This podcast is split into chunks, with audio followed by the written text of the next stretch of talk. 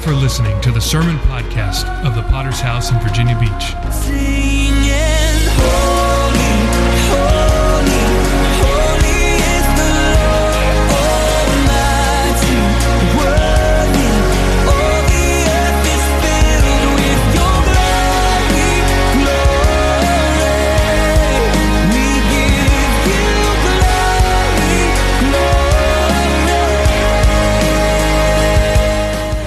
We are a local church with a worldwide vision for winning souls, making disciples, and planting churches. We're a Pentecostal church affiliated with the Christian Fellowship Ministries. We hope you enjoy today's sermon.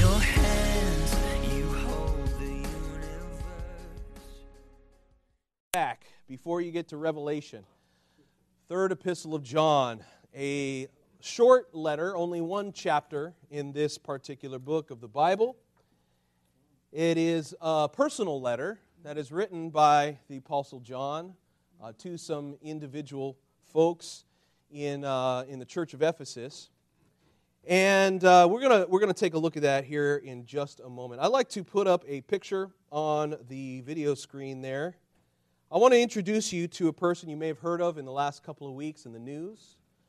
Uh, this young man, his name is John Allen Chau, a name that no, probably very few people knew uh, 30 days ago, but who is now uh, gaining um, notoriety and fame for something that happened just a couple weeks ago. Excuse me. Last week, he paid a group of fishermen to take him to the most dangerous place in the world, a place called the Sentinel Islands.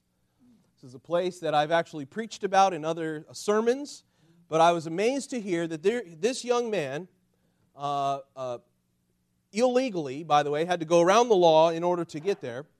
And the place, uh, the Sentinel Islands, the reason why it's so dangerous is because it is the home of a barbaric tribe known as the Sentinelese.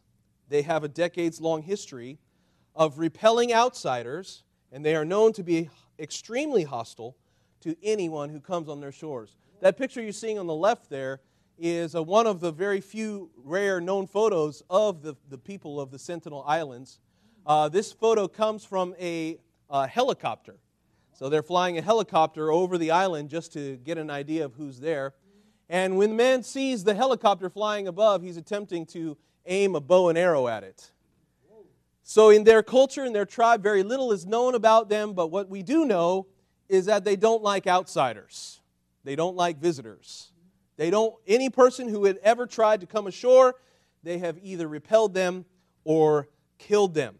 For hundreds of years, these uh, people have lived in complete isolation on this island in the remote North Sentinel Island. It's in the Bay of Bombay. And the island is part of India's Andaman and Nicobar Island territory. It's about the same size as Manhattan. So, John Allen Chau was a young man who got saved in his teen, teenage years. When he was in high school, he first heard about this island of difficult and dangerous people. He was traveling on a tourist visa. Chau made up his mind that he was going to go and preach the gospel to these uh, backwards people. He had one mission in his mind. He, he cared about them and wanted to preach to them. He had traveled to this island years before, just on a sightseeing trip, and decided that uh, he wanted to return for the purpose of Christ. He hoped eventually to share the gospel with them and perhaps translate the Bible, one of his friends had told him. He even kept a journal leading up to the days that, uh, that, that he went into the I- uh, island. And in his journal, li- listen to what he says. After paddling in a kayak, uh, quote, he, he uh, offered the inhabitants uh, fish, scissors, safety pins, and began to sing worship songs. Part of his di- diary is devoted to his impressions. He jotted down details of their language and gestures. Toward the end, he wondered to himself whether he should abandon his quest or whether he should return and risk the consequences. And this is, uh, this is directly from his journal. He said, I think I could be more useful alive. But to you, God, I give all the glory of whatever happens. He asked God to forgive any of the people on this island who try to kill me, and especially if they succeed. Shortly after writing this journal entry, he rowed a kayak back to the island. The inhabitants of that island took and destroyed his kayak and then killed him. The fishermen who had uh, delivered him to this island, they watched in horror as the people of that island dragged his body across the beach and began to bury him. Now, I want to tell you, there's a lot of people angry about this account.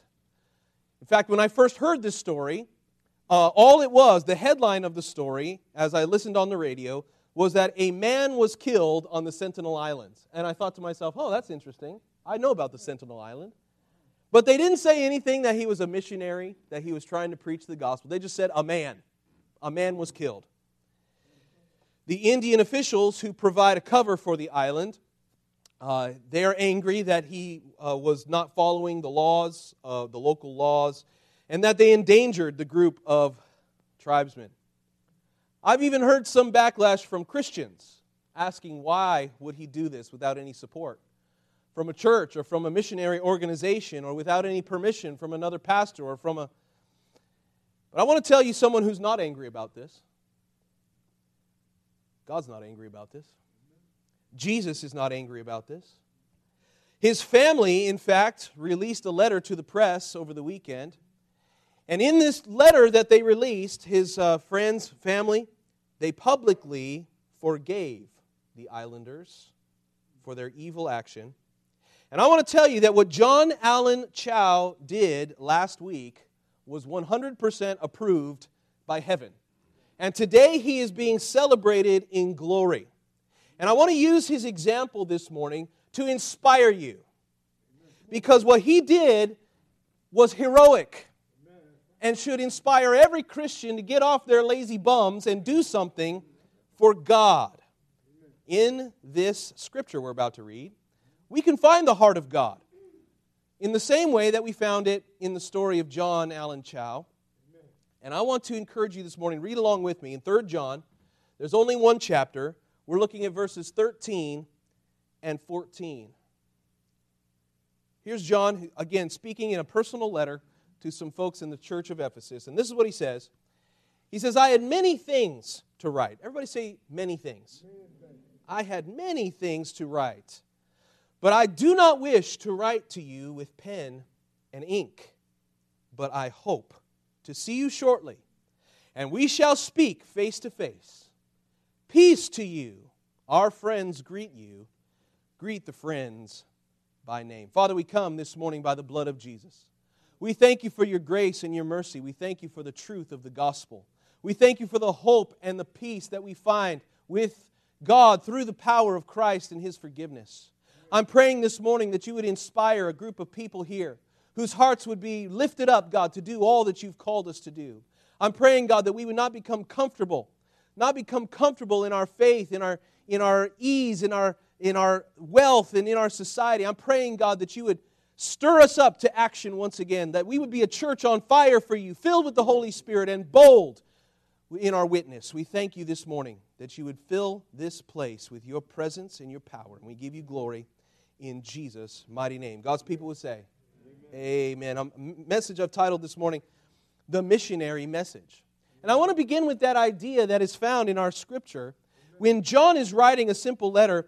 And as I was reading this chapter in my daily Bible reading plan, uh, I've looked at this, this uh, chapter many times before. I've looked at this book, the letter that the Apostle John wrote. But when I looked at it this time, having this story in mind, my mind began to explode with the meaning behind these words. The first thing that we read this morning in verse 13, John expresses his desire. He says, I had many things to write to you. I have many things I want to share with you. I have a heart that is filled with a message of hope for you. In this short letter, the apostle is dealing with some important issues, and yes, it's, uh, it's helpful for us to know what those are, uh, but that's not the sermon this morning. As he is concluding this letter, he is sharing something that's on his heart. He says, I still have many things to write to you. And as he says this, he is expressing the heart of every good leader in the kingdom of God. Every good pastor, every good shepherd, every good father, every good mother has many things they want to share with those that are under their care. Maybe you can remember when you were a kid, when uh, parental authority in your life sat you down. Son, I have some important things I want to tell you. Didn't you always love those talks? Not much, right? Dad, I know. Mom, I know. You got to tell me all this stuff, but I don't really want to hear it. Right? That's the heart, though, of every good pastor, every good leader, every good father, every good, uh, those who are in authority.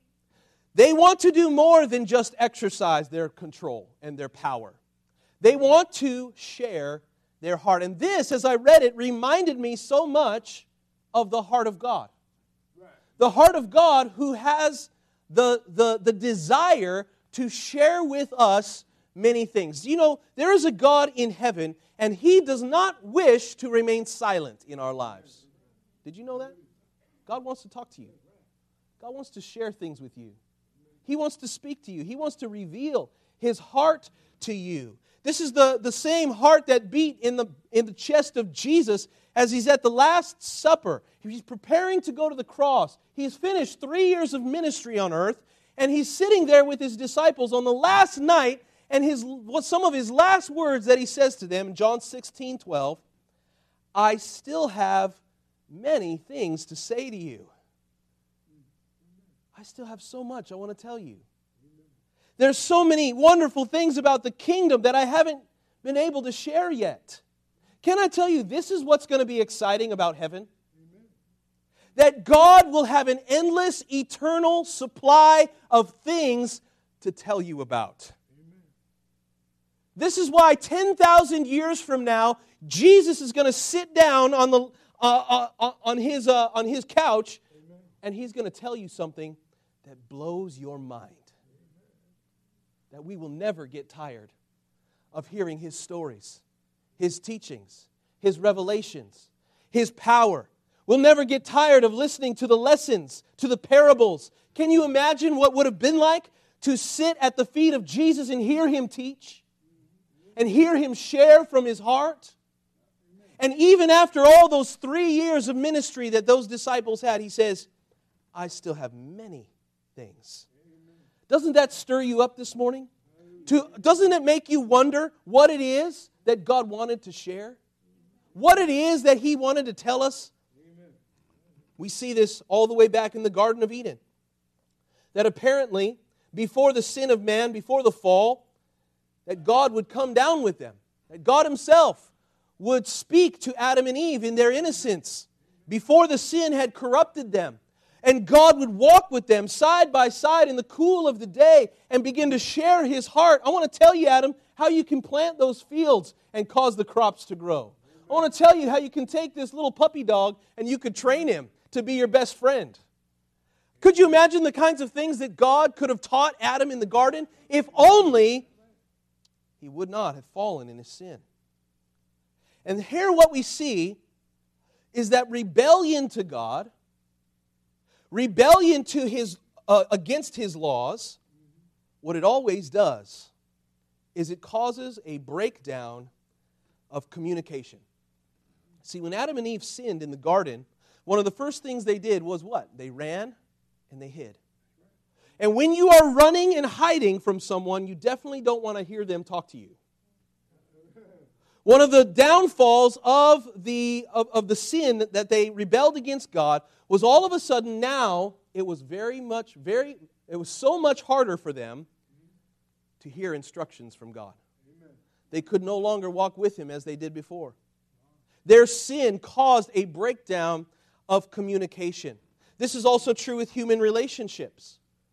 And when you hurt somebody, when you, when you violate trust, when you are uh, at odds with someone or in anger and rebellion against someone, what happens is there's a breakdown of of communication. I can no longer hear what you're trying to say, and you can no longer hear what I'm trying to say. This is what the human condition has come to. And because of our sins, beloved, we are separated from a holy God. God is up in heaven and He has so many things He wants to share with you. Not just you, but with all the world, even with these barbaric tribes people. God, I don't know the name of this little boy. He looks to me like he's maybe 17 years old. Can I tell you, God wants to speak to him? God wants to reveal himself to that boy who's pointing a bow and arrow at a helicopter, pointing a bow and arrow at everything that could help him, destroying any uh, chance of hope that could come to his shores. God wants to speak to him. Since the rebellion, God is not able to speak to man the way that he really wants to. And so, because, uh, because God can't, can't come down in the cool of the day and put his arm around us, because he is so holy, and because we have rebelled against him, there's a breakdown of communication. But does that mean that God sits up on his throne in heaven with arms folded and saying, ha, let's see what happens? Far from it. God has resorted to other means of communication. Aren't you glad this morning? I want to tell you the four C's of revelation. The first one is creation. God is revealed through his creation. They say if you want to know something about a painter, you need to look at his paintings. They say if you want to learn something about a sculptor, then you need to look at his sculptures. If you want to know about the Creator this morning, then you need to take a very close look at creation itself.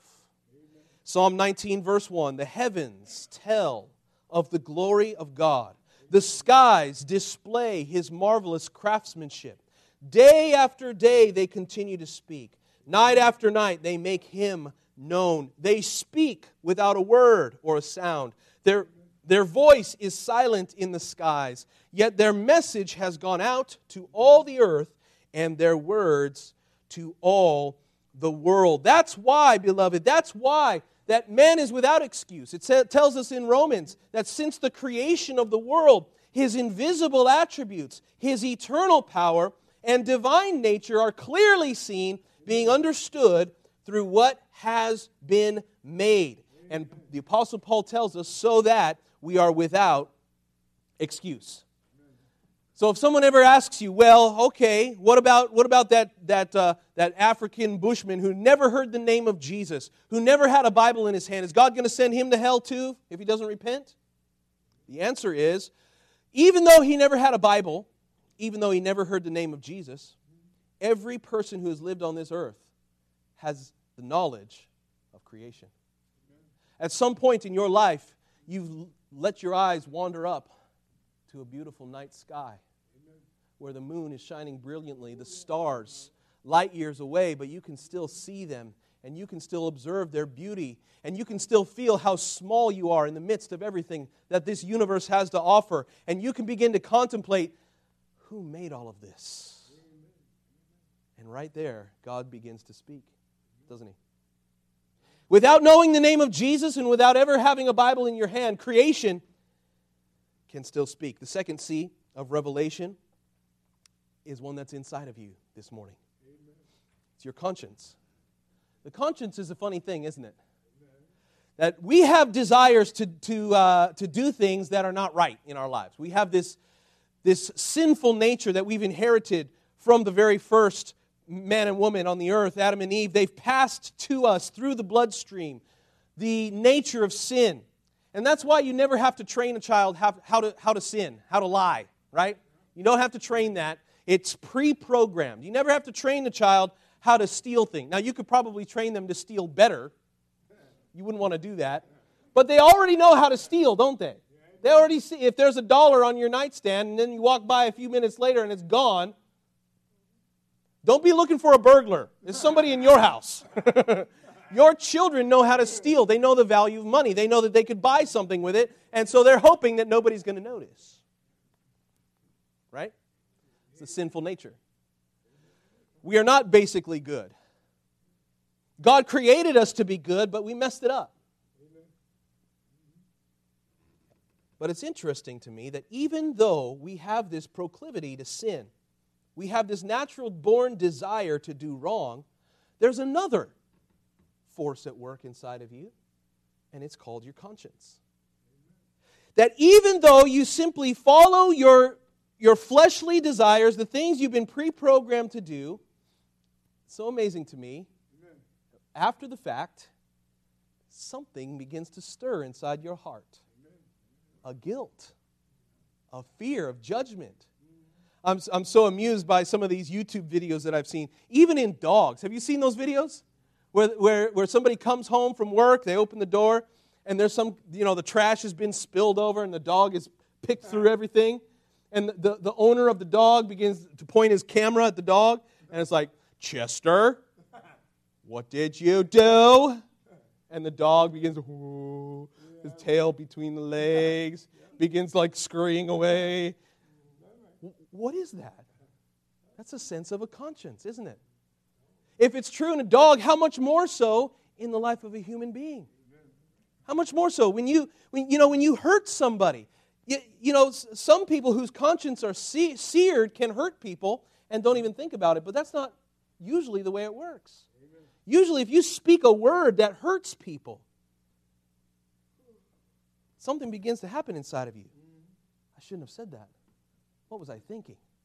That was really dumb. And what, what happens is that conscience that's inside of you begins to turn you and steer you back to the knowledge of God. It says it in Romans 2, verse 14, when Gentiles, this is, in other words, non believers, those who uh, do not have the law, and yet they instinctively do the things of the law, these, not having the law, are a law to themselves, in that they show the work of the law written in their hearts, their conscience bearing witness, and their thoughts alternately accusing or else defending. And I want to declare this to you that even these sentinelese who live on this abandoned island, I want to tell you something happens inside of them when they shoot a, a bow and an arrow at, the, at a young man who's simply trying to bring them some gifts and, and the knowledge of Christ. I, I'm absolutely positive that somewhere deep inside of them, they're thinking to themselves, that was wrong. Something was wrong about that. And that is a gift from God, isn't it? That is another way that God begins to speak to man, even without a Bible, even without the name of Jesus being preached. He has put inside of every man a conscience. And let your conscience be your guide, like Jiminy Cricket said. The third source of revelation this morning is what I call the canon, the canon of Scripture. The, the word canon simply means the library. John said in, uh, uh, excuse me, John 20, verse 31, this is Jesus speaking. These things are written that you may believe. No, no, no, this is John speaking, sorry. These things are written that you may believe that Jesus is the Christ, the Son of God, and that believing you may have life in his name. We have in our hands. How many got a Bible here this morning? Let me lift it up. Let me see it. Maybe an e Bible, an app Bible. Can you imagine how many people wished that they could have what you have in their hands? How many generations dreamed of the day that they could read the scriptures for themselves in their own language? For generations, this Bible, this miracle book that God has preserved through the generations, there are so many people who don't have it. And yet, God reveals himself through the canon of Scripture. God reveals himself at the beginning, in the middle, and at the end. I want to tell you that this Bible is a source of great revelation if you'll read it. Jesus has many things that he still wants to say. God still has many things to say to this broken world. I'm going to tell you what the fourth one is in just a minute here.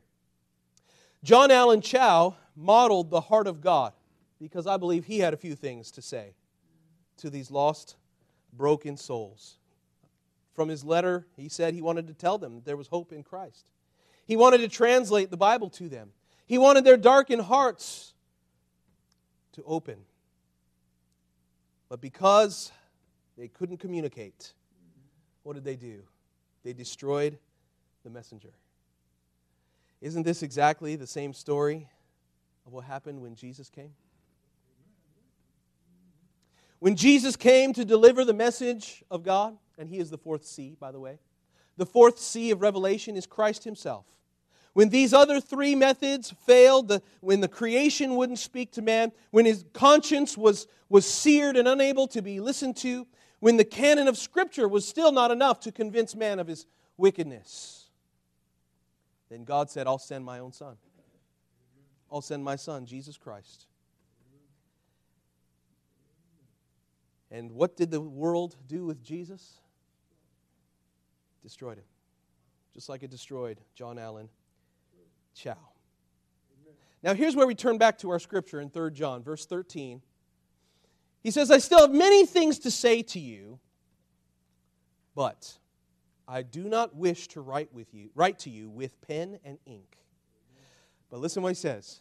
I hope to see you shortly, and we shall speak face to face. Here, the Apostle John, as he's writing this letter, he says, Oh, so many things I want to tell you about, so many things that are on my heart, so much instruction that I want to give to you, but I can't now.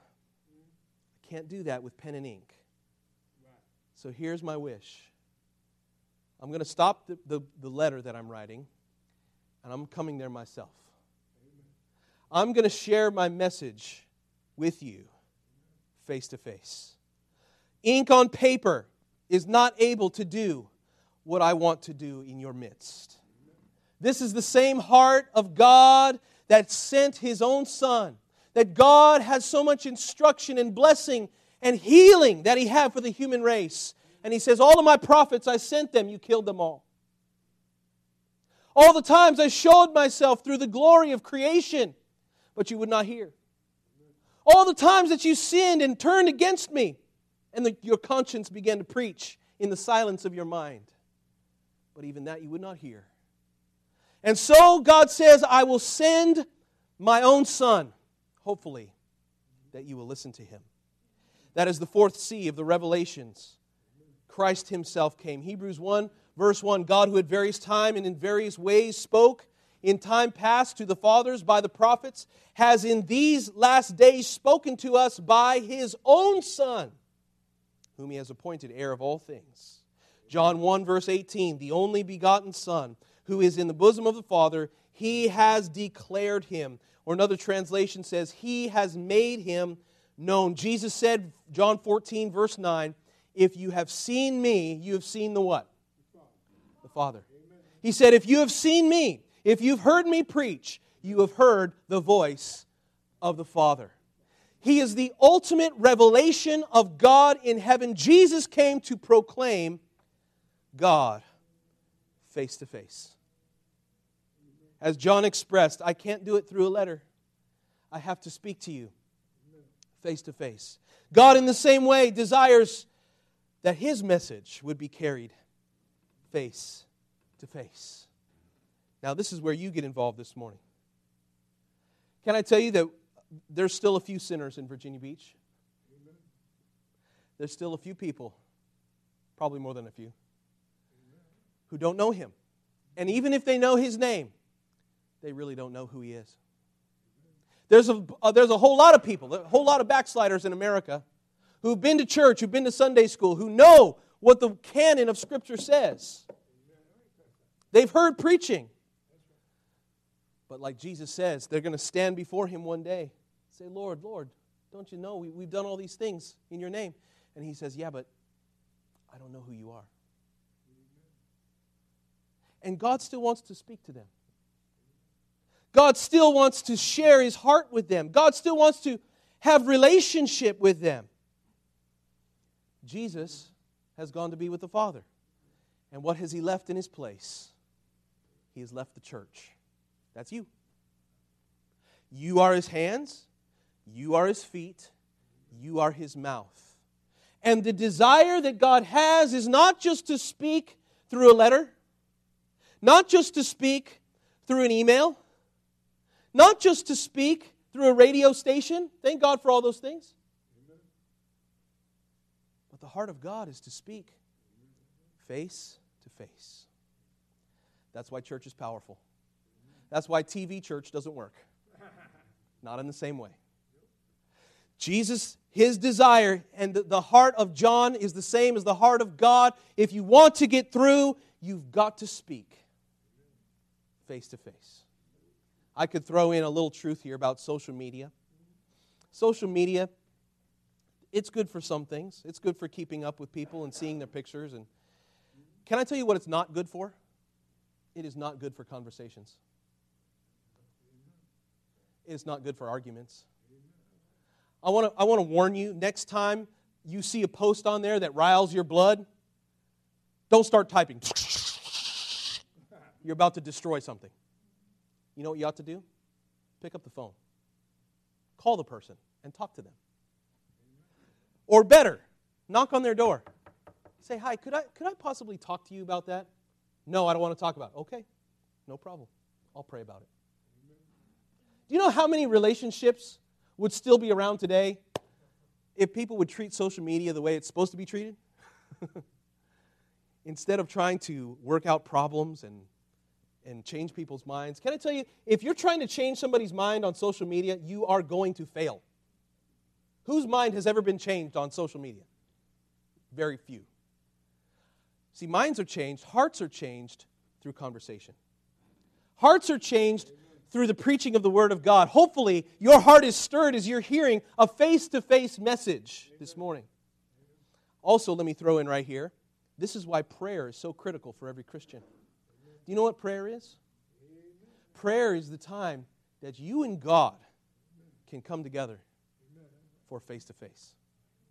Now, I know it's not the same because, you know, you're, you're speaking in an empty room. The Holy Spirit is speaking through you and to you. But prayer is the face to face conversation that you can have with God. And if you don't have a prayer life, beloved, you're not communicating directly to God. You can hear his message through a preacher, you can read the message in the Word of God, but I want to tell you, your prayer life is critical. Because that is where God is able to speak to you face to face. This missionary, John Allen Chau, he realized he understood that it's going to take more than just beaming a radio station into this island. It's going to take more than dropping pamphlets from the sky. It's going to take more. It's going to take a face to face. I wonder, do you realize that this morning? Do you realize that there are people in your life that you are the only one who's a Christian? You're the only one who's really living for God that they know. That the, the, the darkness around us is getting darker and darker every day. There's fewer and fewer true believers. I know that in America we have almost 80% of the population that professes Christianity. You want to know how many people claim that they read the Bible on a regular basis? 14%. George Barna. 14% said that they've, only 5% say that they've ever read entirely through the whole Bible. So even though we have a lot of people professing Christianity, we have very few who are actually living the life. You know what I'm talking about? And that's exactly what Jesus said. Few there will be who will enter, because the way is straight and narrow. Wide and broad is the road that leads to destruction. The righteous has always been a, a minority. But I want to tell you, you and I need to have a missionary message a heart that beats to go into neighborhoods, into your workplace, into your schoolhouse, into the gas station, into the grocery store, and not just to pass a flyer. We have flyers. It's very good for giving people information. But a flyer never changed anybody's life. A flyer never made a convert. A flyer never made a disciple. That's what you do. As representatives of God, we, like John Allen Chau, must carry the message of God. And as I was thinking about this account, you know, we just got back from a, what we called a missionary journey to Nigeria. And I'm thinking, we've been patting ourselves on the back because we stayed in an air conditioned hotel. And we got carted around on bumpy roads. What a sacrifice we made. I want to tell you, that's the missionary heart right there. Can you catch a piece of that in your soul this morning? Let's close. And think about the purpose of the missionary message. And that is also in this conclusion to this letter that John wrote to the church in Ephesus. He says, Again, I hope to see you shortly. We shall speak face to face. And these are some of his final words. He says, Peace to you. Can you say the word peace this morning? Peace to you. In the Hebrew, in the Jewish tradition, people of, uh, uh, people of uh, Jewish heritage, they always greet one another with the same word. You know what it is in Hebrew? It's shalom. It's a greeting. It's also a way of saying goodbye. That's how they greet one another. Shalom, nice to see you. Or when they're saying goodbye, we'll see you next week. Shalom, peace to you. The, the, the word shalom is actually integrated into the name of their capital city, Jerusalem. The Jeru of, of that word means city, and the Salem comes from the same word, shalom, the city of peace. And even in the last few weeks, we've been seeing that there's not a whole lot of peace happening there, right? Missiles being lobbed, the Iron Dome is protecting, the Israeli Defense Forces have to protect. It's a, it's a mad scene there. There's been very little peace in that city throughout all of history. And yet, the name of the capital, City of Peace, Jeru Shalom. What is it? What does this greeting mean? What, what is the, the, the heartbeat of that word, Shalom? Peace to you. John says, Yes, I know. If you read the rest of this chapter, you'll find that they're dealing with some crazy problems. They're dealing with a leader who's trying to take power for himself away from the church. He's trying to puff himself up, and John is instructing them on how to deal with him. But his ultimate goal and his wish for them is this peace. Peace be to you.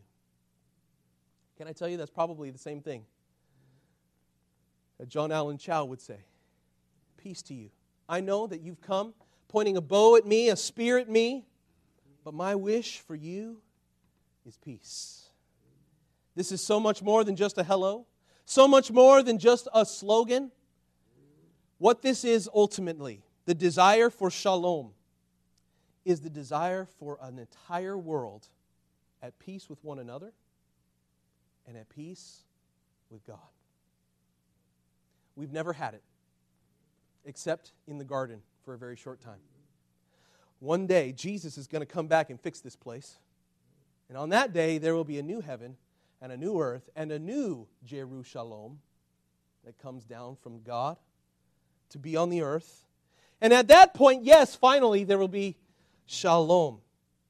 But until that day comes, it is your job and mine to seek the peace of the world. Jesus said, Blessed are the peacemakers, for they shall be called sons of God. You want to be like Jesus? The best way is to be a peacemaker, one who brings the spirit of shalom wherever you go, someone that you feel safe in their presence. That's shalom. You, you can always tell a church where the Holy Spirit lives, right? You know why? Because you feel good there. You feel safe. You feel the presence of God. You feel the presence of God's people. You feel a sense of this idea, shalom, where we are at peace. Where, yeah, we may have arguments from time to time, we may have disagreements, but you know, at the end of the day, we're brothers and sisters. We're family of God. That's what we find. That's God's desire for the home, that a mother and a father can have peace, shalom with one another. And they'd not constantly be bickering and complaining and t- tagging one another. That between parents and children, that there could be shalom in a house. This is what God has designed for the human race. Can I tell you anything other than shalom is stressful, man? It's messed up. It, it causes uh, anger and frustration. Maybe you're at your job, there's a whole lack of shalom at your job. So who brings it? The missionary message brings it. People like John Allen Chau bring the message of shalom. It's a longing for the world as God intended it to be. And whose job is it to bring that message? It's yours. A place where men are at peace with one another, a place where nations are no longer at war, a place where tribes and tongues no longer look at each other with the side eye. But most important of all, the most important peace is the peace between God and us. The peace that had been lost in the garden. The peace that can only be brought through the greatest missionary of all time. That is the Son of God, Jesus Christ, who shed his blood. Why? So that you and I could experience peace with God. The Bible tells us that apart from God that we are all sinners, that we are all at enmity with God. That means we are his enemies apart from Christ. We come into this world being enemies of heaven, enemies of the kingdom. And I want to tell you, any enemy of God, it's not a good place to be. Have you try, ever tried to argue with God? It doesn't work very well. He wins every argument. He is the only undefeated superhero of all creation. He never loses a battle. And yet we fight against him every day. You fight against him. In his will for your life, you fight against him when it's time to pray. You fight against him when it's time to read your Bible. You fight against him, and we all do. The ultimate peace that Jesus provided on the cross is the peace between God and man. And that's what we can experience today. If you'd stop fighting, if you'd stop running, if you'd stop hiding and say, Lord, I know I'm a sinner, I've fallen so short.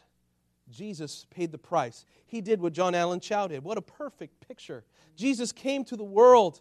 He came only bearing the, the message of God of peace and hope and forgiveness. The world rejected him. Even on the cross, as Jesus was hanging, he prayed for those people who persecuted him. And he said, Lord, Lord, they don't know what they're doing. Forgive them for this wrong. Even in the letter that John Allen Chau wrote before he went into this island, he said, Lord, don't hold them responsible for what they might do to me. The heart of God. I wonder, is that in you this morning? Part of me wants to drop a nuclear bomb on that island. But that's not what God wants. God wants shalom. God wants to speak to those people. That should be your heart this morning. When you have crazy people in your life doing crazy things, you realize this morning they're not your enemy. The enemy might be in them, but they are not the enemy. The heart of every Christian here this morning ought to be a desire for shalom to bring the peace of God to a lost and dying world. That is the missionary heart. That is what you should get excited about when you look at a map. That is what you should get excited about on Thursday and Friday night of conference. Thank God that a piece of shalom is going to a new area. As we go out from this place today, you have an opportunity to share the message of Christ in a lost and dying world. Very few of us will have the high honor of dying for our Savior like John Allen Chau did. But I wonder would you die daily to Him? Would you give your body as a sacrifice? Would you this morning, instead of living for your own desires and purposes in life, would you surrender your heart? Would you, like in Romans 12, offer your body a living sacrifice, which is our reasonable service? To the kingdom of God. Let's bow our heads this morning, close our eyes as we consider the missionary message.